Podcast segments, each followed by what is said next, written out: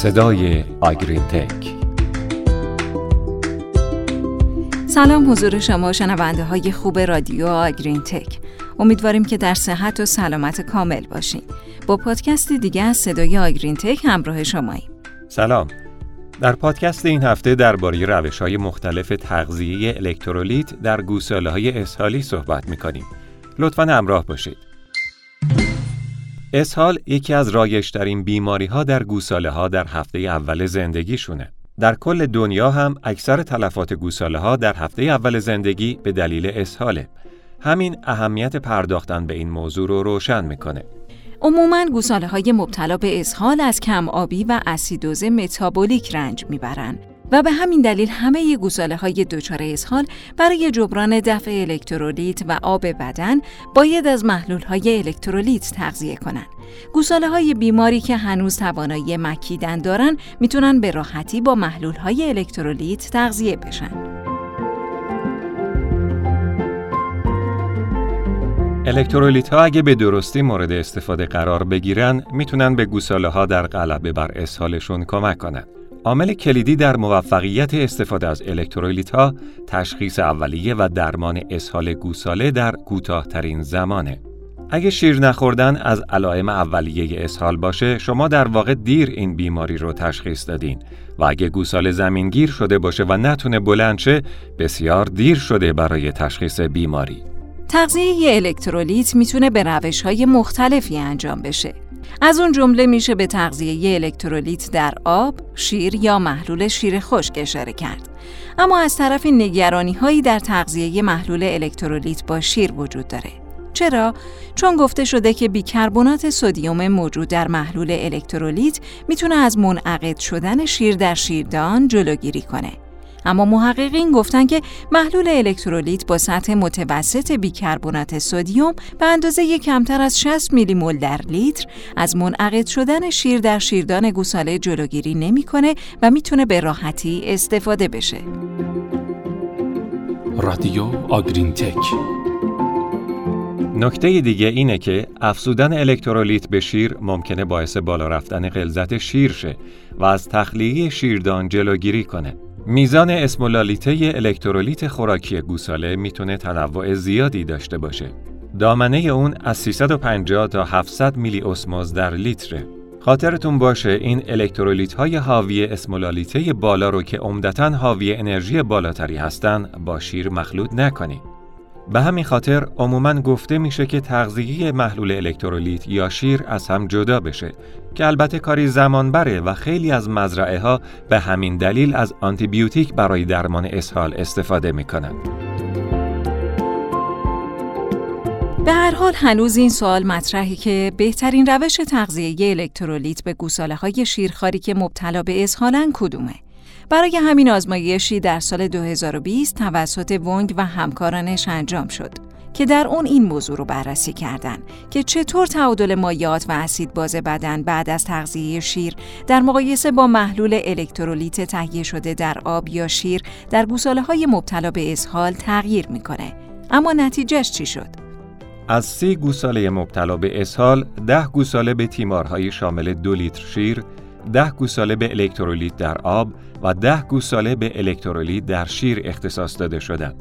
بعد از یک دوره بدون غذا و آب، حجم پلاسما افزایش سریعتری پیدا کرد. البته به میزان بیشتر بعد از تغذیه الکترولیت در آب به گوساله های اسالی در مقایسه با تغذیه شیر یا الکترولیت در شیر. بنابراین الکترولیت در آب باید قبل از تغذیه شیر یا الکترولیت در شیر باید برای بهبود وضعیت مایعات در سرعت و میزان بیشتر استفاده شند. با این حال گوساله های اسهالی برای تأمین انرژی نیاز به شیر دارند.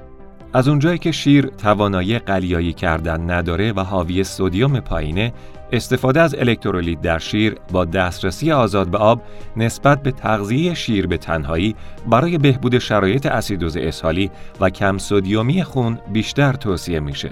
ولی یادتون نره برای جلوگیری از کمبود سدیم شدید تغذیه الکترولیت در شیر به شدت نیاز به دسترسی به آب آزاد داره. رادیو آگرین تک در گاوداری هایی که می‌خوان طی فرایند درمان اسهال گوساله از ترکیب شیر و الکترولیت استفاده کنن این موارد توصیه میشه.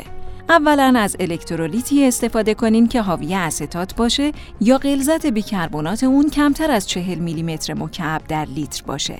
دوما مطمئن بشید که میزان اسمولالیته الکترولیت خوراکی کمتر از 400 تا 450 میلی اسموز در لیتر باشه. و سوما در صورت امکان از شیر کامل یا جایگزین شیر معمولی یعنی 20 درصد پروتئین بدون ترکیب دارویی استفاده کنین. چرا که آنتی بیوتیک ها یا افزودنی های دیگه باعث افزایش اسمولالیته میشن. نکته دیگه که گاهی زمان اسهال گوساله ها توصیه میشه قطع مصرف شیره.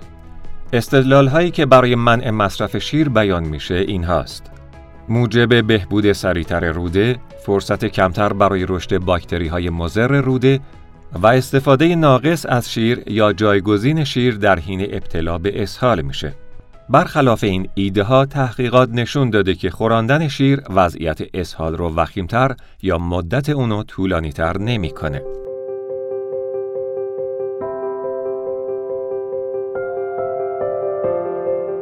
در تحقیقی که اخیرا انجام شده در چندین گاوداری داده های مربوط به 360 گوساله مبتلا به اسهال ثبت شدند. یک گروه از گوساله ها دو بار در روز الکترولیت دریافت کردند و بعد تا روز چهارم و بعد از اینکه اسهال برطرف شد یک لیتر شیر با یک لیتر الکترولیت مخلوط شده دریافت کردند. گروه دیگه در صورتی که اسهال ادامه داشت ترکیب دیگه ای از محصول که با یک ممیز نه دهم لیتر شیر مخلوط شده بود دو روز یا بیشتر دو بار در روز دریافت کرد. گوساله ها در گروهی که خوراندن شیر بهشون قطع نشده بود در طی مدت ابتلا به اسهال افزایش وزن بیشتری داشتند. زمان از شیرگیری افزایش وزن بیشتری داشتند و سرعت رفع اسهال در اونها هم سریعتر بود. این مطالعات نشون داد که حتی محصولات الکترولیت خوراکی پر انرژی با غلظت بسیار بالای گلوکوز انرژی کافی برای برآورده کردن نیازهای رشد و نگهداری گوساله رو فراهم نمی‌کنه. به طور کلی اسهال مهمترین عامل تلفات گوساله های شیرخواره و درمان اون می‌تونه به اقتصاد گله کمک بزرگی کنه و یکی از موثرترین و ارزونترین روش های درمان گوساله استفاده از الکترولیته. سعی کنید برای مصرف گوساله ها الکترولیت رو با آب مخلوط کنید. اگرچه امکان مخلوط شیر و الکترولیت هم وجود داره. اگر از مخلوط الکترولیت و شیر تغذیه کردین، حتما از الکترولیت با اسمولالیت کم استفاده کنید و حتما آب کافی هم در اختیار گوساله قرار بدین. و نکته مهم و پایانی این که حتما به گوساله های مبتلا به اسهال شیر تغذیه کنید.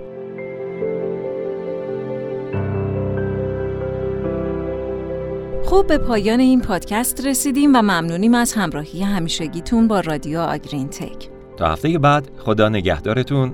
خدا حافظ